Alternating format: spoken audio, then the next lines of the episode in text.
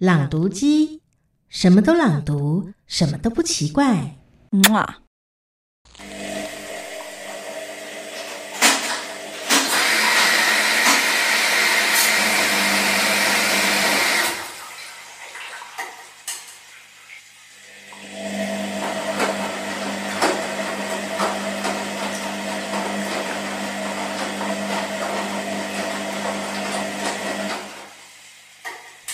一只驼色毛袜，书签一般夹在浴巾里，从烘衣机滚出来。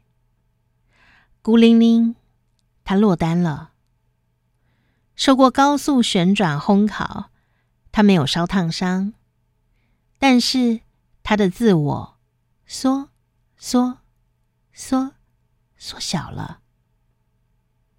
他抬头仰望高挂晒衣夹上的另一半。回忆那时啊，那时，他说：“那时我是你的如花美眷。